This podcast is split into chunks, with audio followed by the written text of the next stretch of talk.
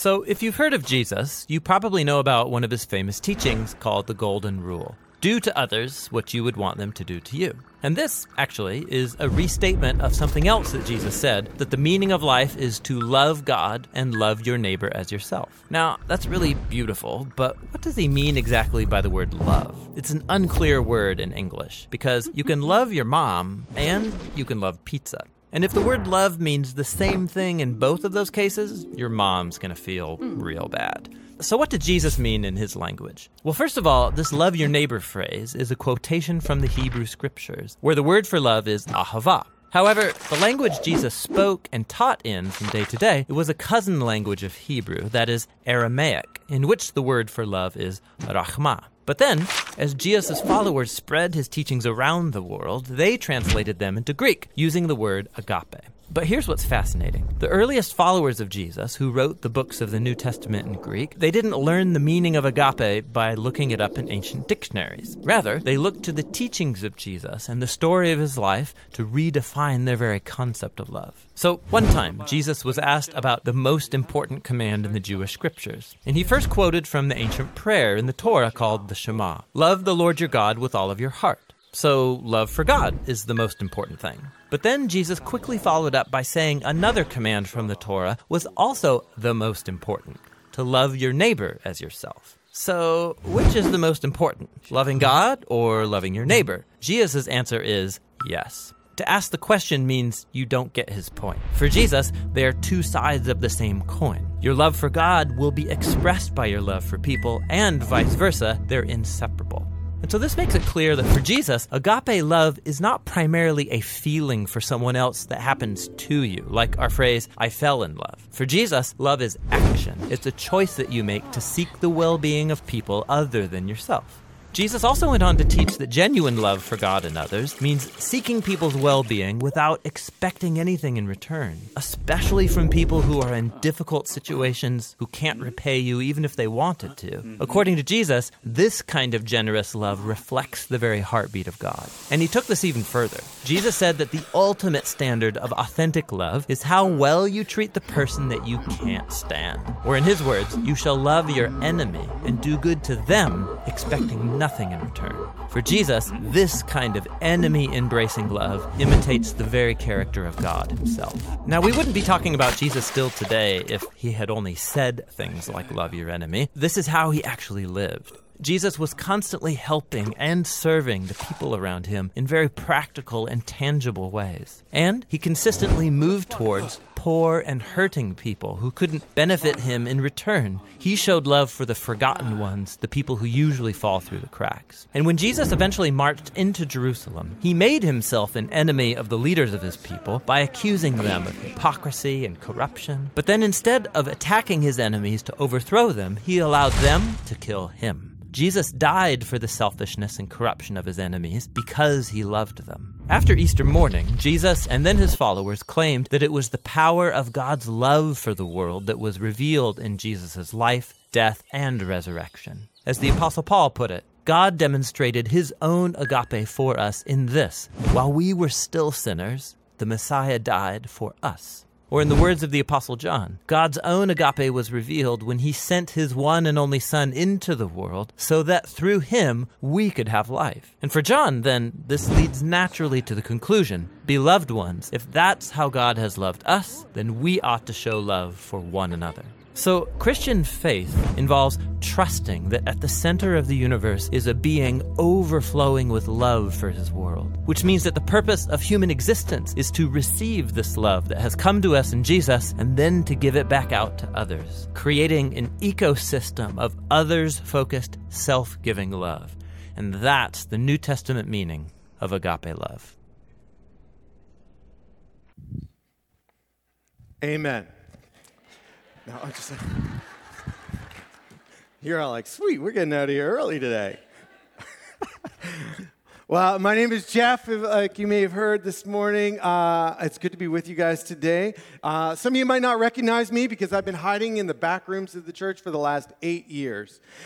Yeah, that's right. I've been doing kids and youth ministry here at Life Center for the last 8 years, and just recently I've transitioned to do OSB, our life training courses here, as well as our mission and outreach focus here at Life Center. And so that's just a new endeavor for me, which also means I get to hang out with you guys more often on Sunday mornings, which is great.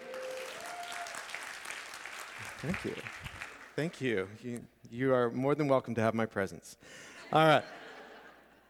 So we've been doing this Best Summer Ever series, and last week you guys got like a combination knockout punch from Pastor Lori. How many people were here last week for this service? Wasn't that awesome? It was. It was really great. Pastor Lori was like, no, I'm not preaching one message. I'm preaching two messages in one Sunday because I'm not good. That's what she was like. Well, at least that's what she explained to us in the office during the week. I am going to stick with one message today, because if you knew me from speaking in youth at all, the youth would be like, listen, you can't handle speaking one message in the right amount of time, let alone trying to hear a preach in the back over there. All right. Well, we've been talking about this, and last week we talked about Shema and Lord. Right? We talked about how the word Shema is this active listening. It's not just I heard what you said.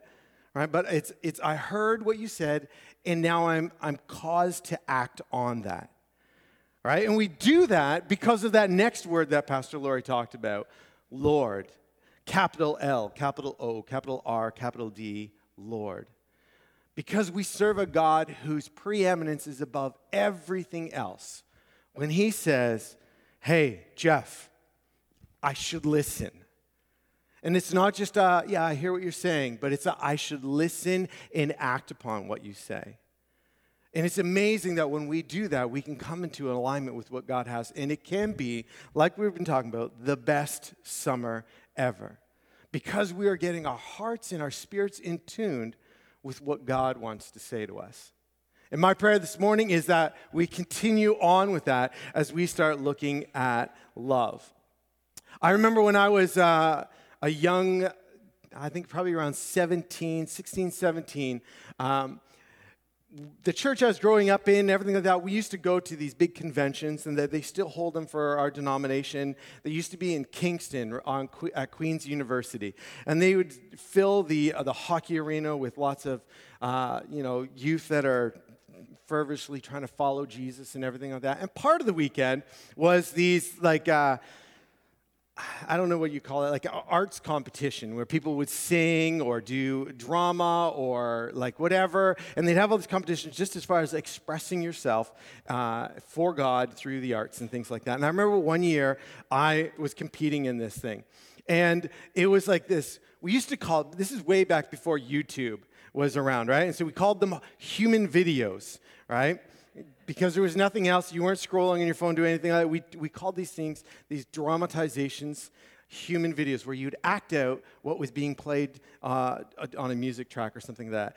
And this one I was doing on that occasion, I was standing there. I started with my back to the audience and just a spotlight on me. And as I was doing it, I had my hands around me like this, like I was hugging somebody and we were kind of making out. All right. And I was going like this, and my hand would slide down towards my bum. All right. And then I'd pull my other hand over and then pull it back up again, like no, you can't do that, right? And the cheers from the audience, every time my hand would drop down like it was good, they were like, woo! Like, and I was like, well, that's really awkward. And then, especially because the whole point of the video, this human video I was doing is that when we give our love to the wrong things, instead of giving our love to Jesus and then Him giving us our heart back, it doesn't end well, right? But the biggest cheers I was getting was for when I was trying to feel my own bump. And I was like, this is not the reaction I anticipated from this arena full of young Christian people. I should have known better. But, love is a complicated thing. It really is complicated. And C.S. Lewis, a great theologian and fantasy writer, wrote this in a book called The Four Loves. He wrote this: to love at all is to be vulnerable. Love anything, and your heart will be wrung and possibly broken. If you want to make sure of keeping it intact, you must give it to no one, not even an animal. Sorry, pet lovers. Wrap it carefully around with hobbies and little luxuries. Avoid all entanglements. Lock it up safe in the casket or coffin of your selfishness. But in that casket, safe, dark, motionless, airless, it will change. It will not be broken. It will become unbreakable, impenetrable, irredeemable. To love is to be vulnerable. Now, I know none of us really like to be vulnerable or to potentially risk pain or something like that. But just as there are different types of love, which we'll explore this morning, there are different types of pain that love can cause. All right? And the goal isn't to live a pain-free, risk-free life, because we can't guarantee that we're going to have those beautiful experiences of being accepted without the risk of being rejected. Sometimes pain is a reminder of what has happened to us. Maybe somebody's hurt us. Maybe we've been rejected. Maybe there's brokenness in our lives because we opened ourselves up to love, and it didn't work out the way we thought it was. Sometimes pain is a reminder of those that you have loved and maybe lost, those that we grieve that are no longer with us. And that pain is real and it hurts. But it's kind of a good pain because we opened ourselves up and we loved so deeply and we cared so much and it was beautiful. And that's the kind of pain that can be there because we open ourselves up. In the Shema, the word for love is Ahava, which we saw in the video, and which can be complicated because love means so many things, like it pointed out. All right, like how many of you loved this summer weather that we've been having this week? Yeah? Finally been able to go outside and not have to have a sweater on or a coat on. Now, I remember reading the news weather and stuff like that, and them predicting that in Eastern Ontario and Eastern Canada, it was going to be a cooler and wetter summer than normal. And then the following week, we have a humidex of 40. Nobody knows what's going on. All right, but we love this nice warm summer weather, especially when it's 25 weeks till Christmas, right? I know, I had to say that, right? Do you love me? Yeah? Well, like I said in the video, how many people here love pizza? Anybody? Okay, you guys don't really like pizza? Okay, who likes pizza? Anybody like pizza? Not so much, right? Okay, what about Pizza Hut? Anybody like the deep, oily pizza? I see a couple of hands. Gabriel's. Is this a Gabriel's crowd? Yeah, okay, a little bit more. I like Gabriel's, but I really like Louis Pizza. Yeah, okay, there we go. Louis Pizza. You need one slice of that, and you're done. It's so rich and heavy. All right. How many people here like music? How many of you love music?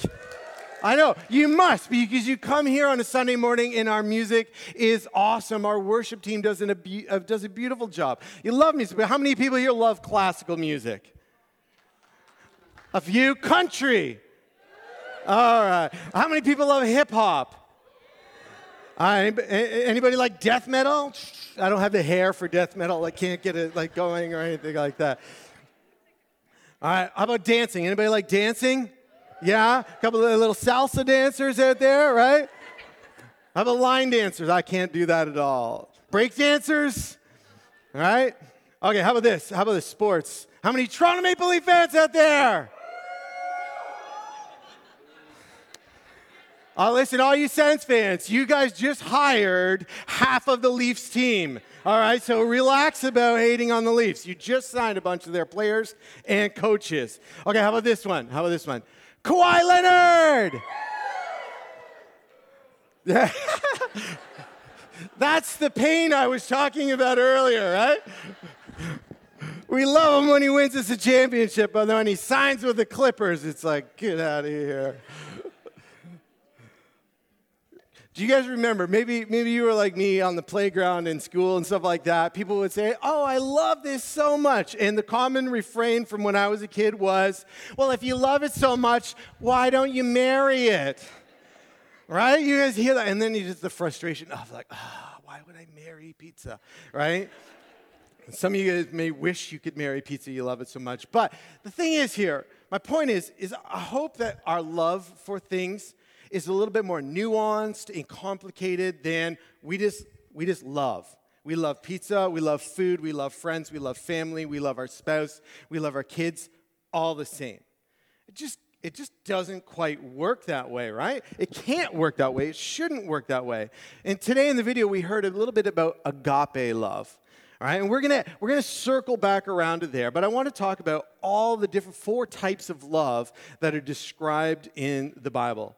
Specifically in the New Testament, we read about these different types of love. And there's four Greek words that they use in the New Testament to talk about love. And the first one is eros. Eros. Now, this is the love that is about physical, sensual intimacy between a husband and wife.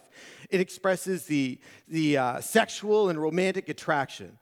Eros is also the name of the mythological Greek god of love and of sexual desire and physical attraction and all that. And like we discussed during our controversial Jesus talk on sexuality, eros love in the Bible affirms that sexuality is a part of our human experience.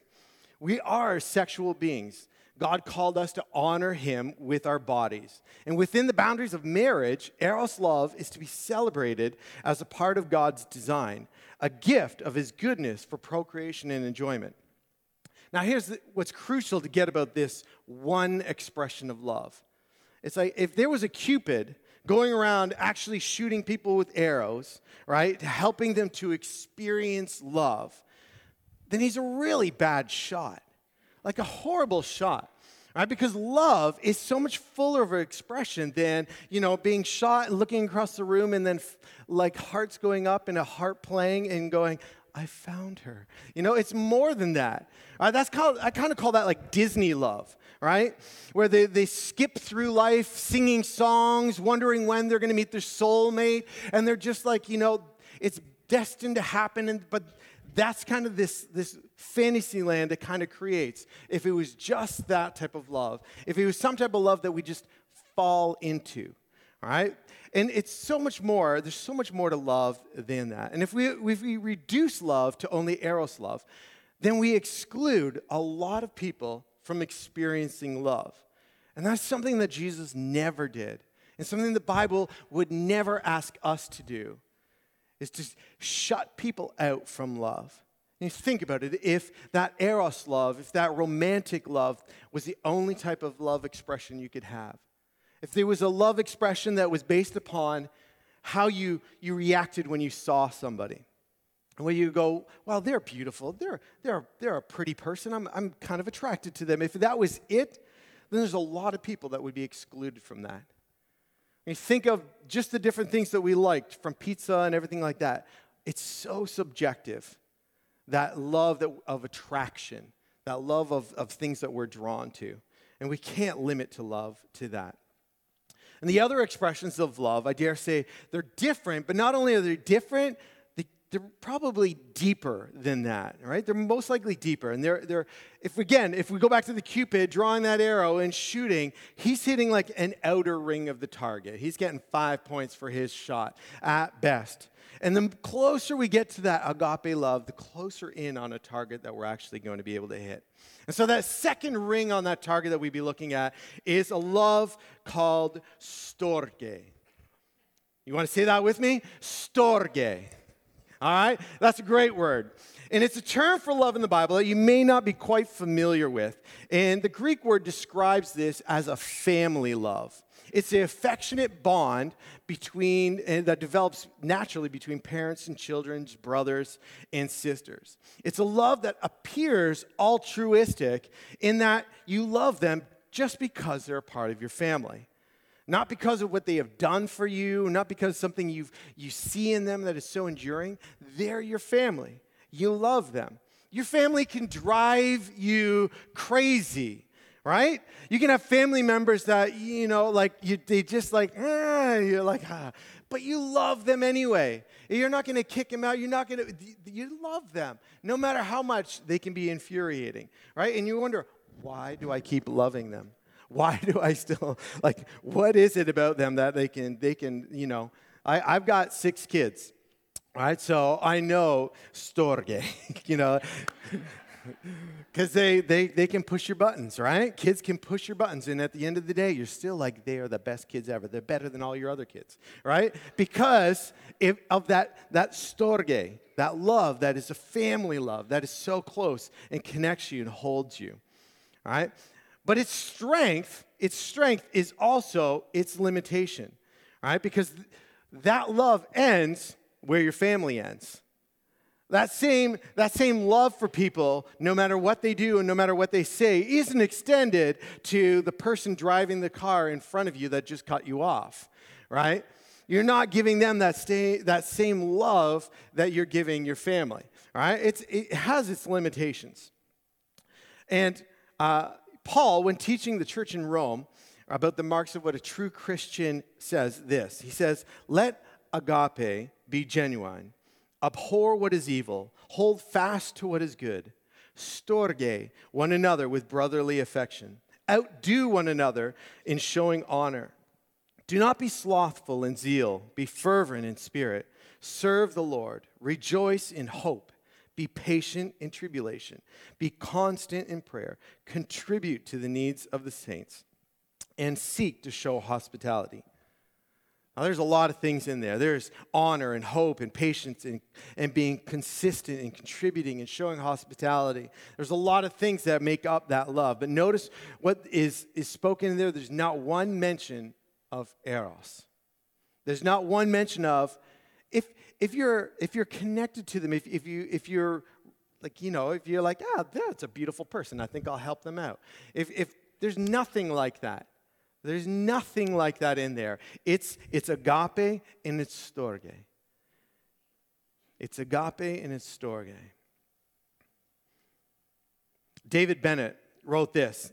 He said, "Love has many commonalities, but a part of what makes the human experience so rich is the multiplicity of loves that we experience. A friend's faithfulness and a total stranger's act of compassion are both touching and wonderful. But they are not the same. They cannot be, and they should not be. Love, I have come to learn, is not God. Flip that. God is love. The God-revealed love in Jesus Christ is the definition of love. This difference changes everything."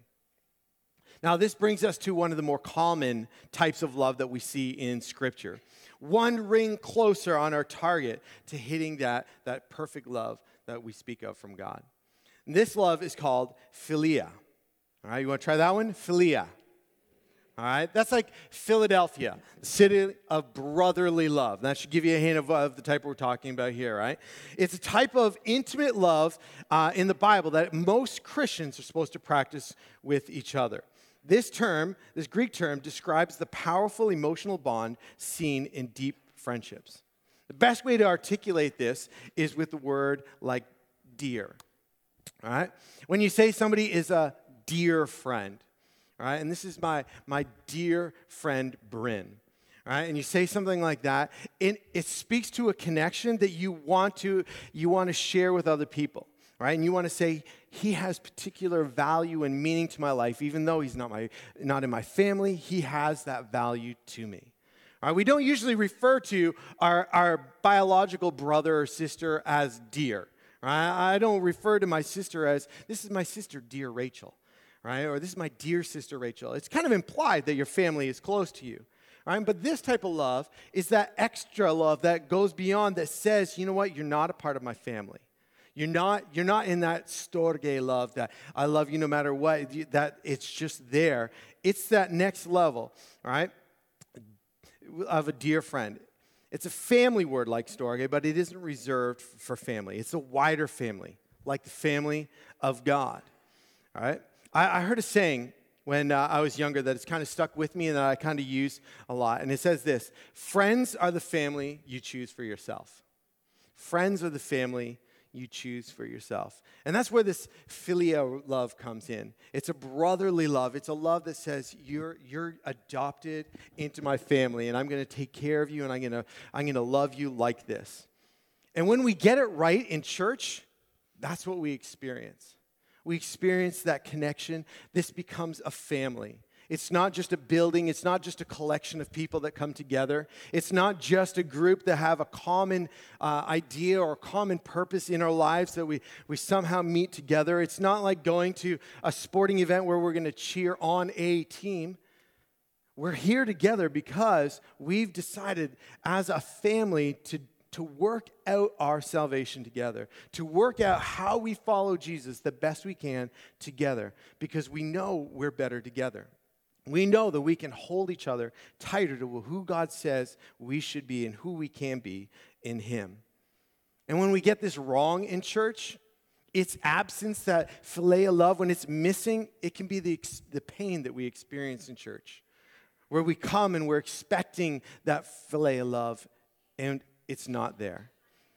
And we want to try and experience that. We want to try to bring that love to who we are. And this is why Peter, one of Jesus' first disciples, left us with these words. He said this, "Finally, all of you have unity of mind, sympathy, brotherly love, a tender heart, and a humble mind." Now, this is interesting.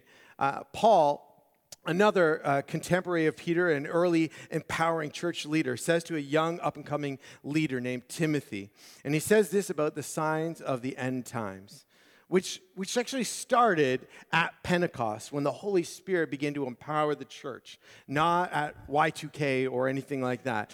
It's been going all since that time that Jesus has been talking about the end times. And we can still apply this to our partisan and polarizing culture today. Listen to what he says in 2 Timothy 3:1-5. "But understand this, in the last days there will come times of difficulty," right?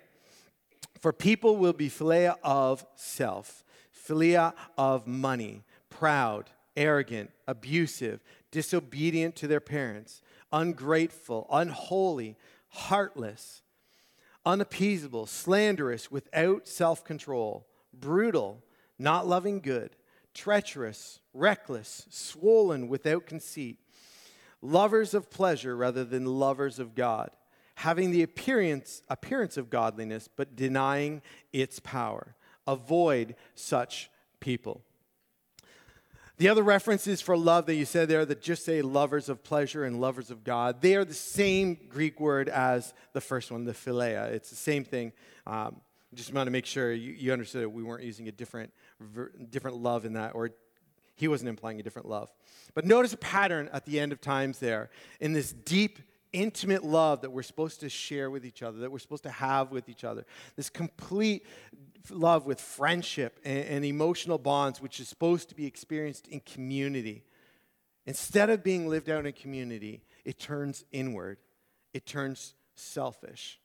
One commentary has described philia love as an intentional alignment or a synchronicity.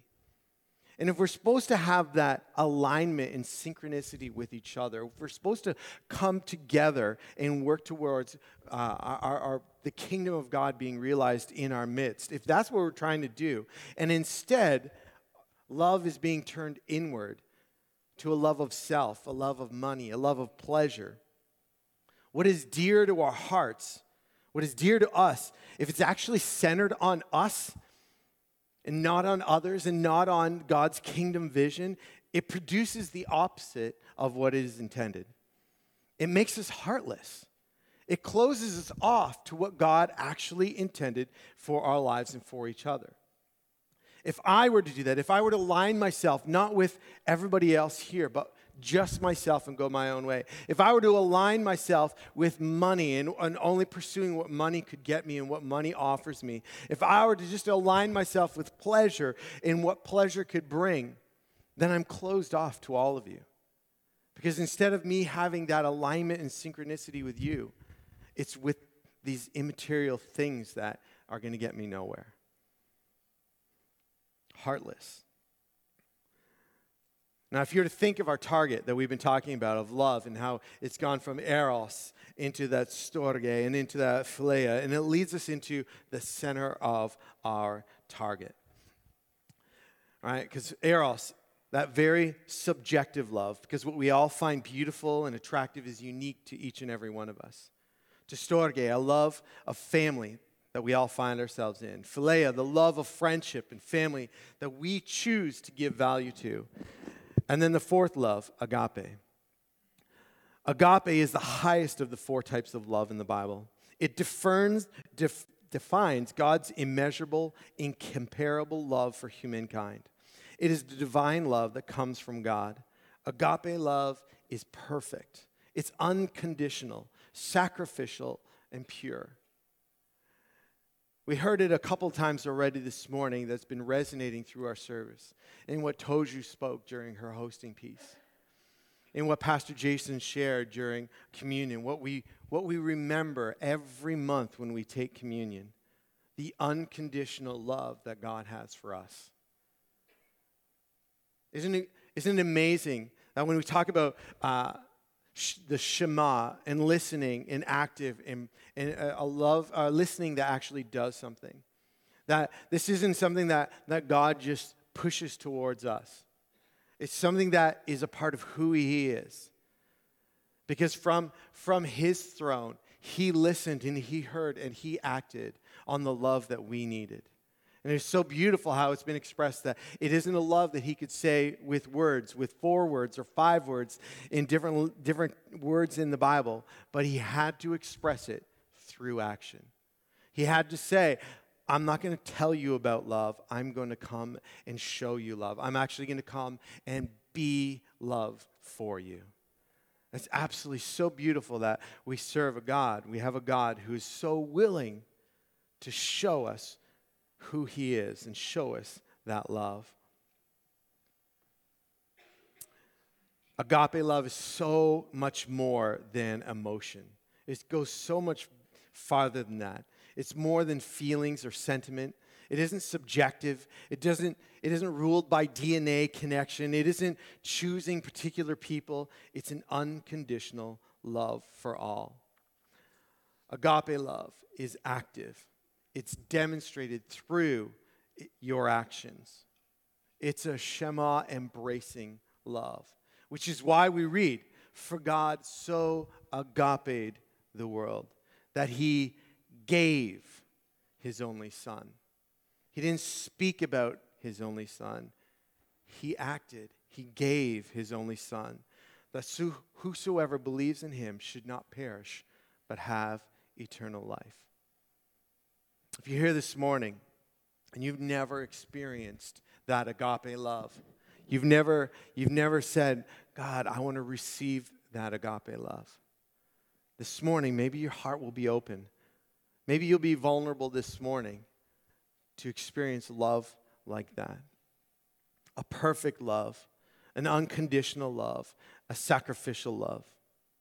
And as we embrace his agape love for us, growing in it, allowing it to affect us, who we are and how we live, we hear this Shema to us. A new commandment I give to you, that you agape one another, just as I have agaped you, that you also to our agape one another. By this all people will know that you are my disciples, if you agape for one another. And let all you do be done in agape. Or anyone who does not agape does not know God, because God is agape. Because of Jesus, all can experience God's agape love. And because of Jesus, all can express God's agape love. And this love, this agape love, is actually infused into all the other types of love. And so that in a healthy church, we grow from a selfish to a selfless philia love. From I need you to help me to we're here growing together with Jesus to make a difference in our city. In our families, we learn that how to practice a storge love that is a family love that can be healthy even when our families are broken, even when those relationships are broken. In eros, this type of sexual or romantic love that we see in marriage, which is 100% a valid type of love, but it's that outermost ring of love, it can be gracefully filled with agape love to be a love that looks and feels like a love we express, not just want to receive. Agape love fulfills where other loves run short. There is a love when there is no attraction. There is love when there is no family. There is love when we don't perfectly align with our political, moral, spiritual beliefs.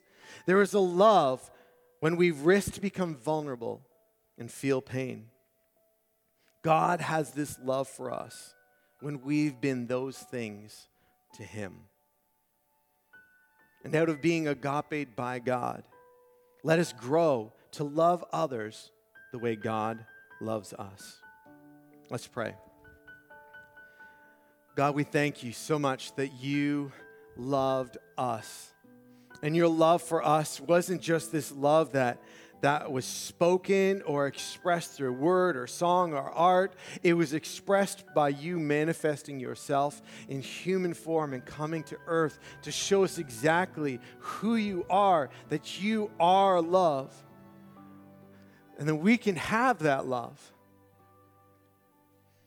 And God, as your love is embraced by us, we can be transformed.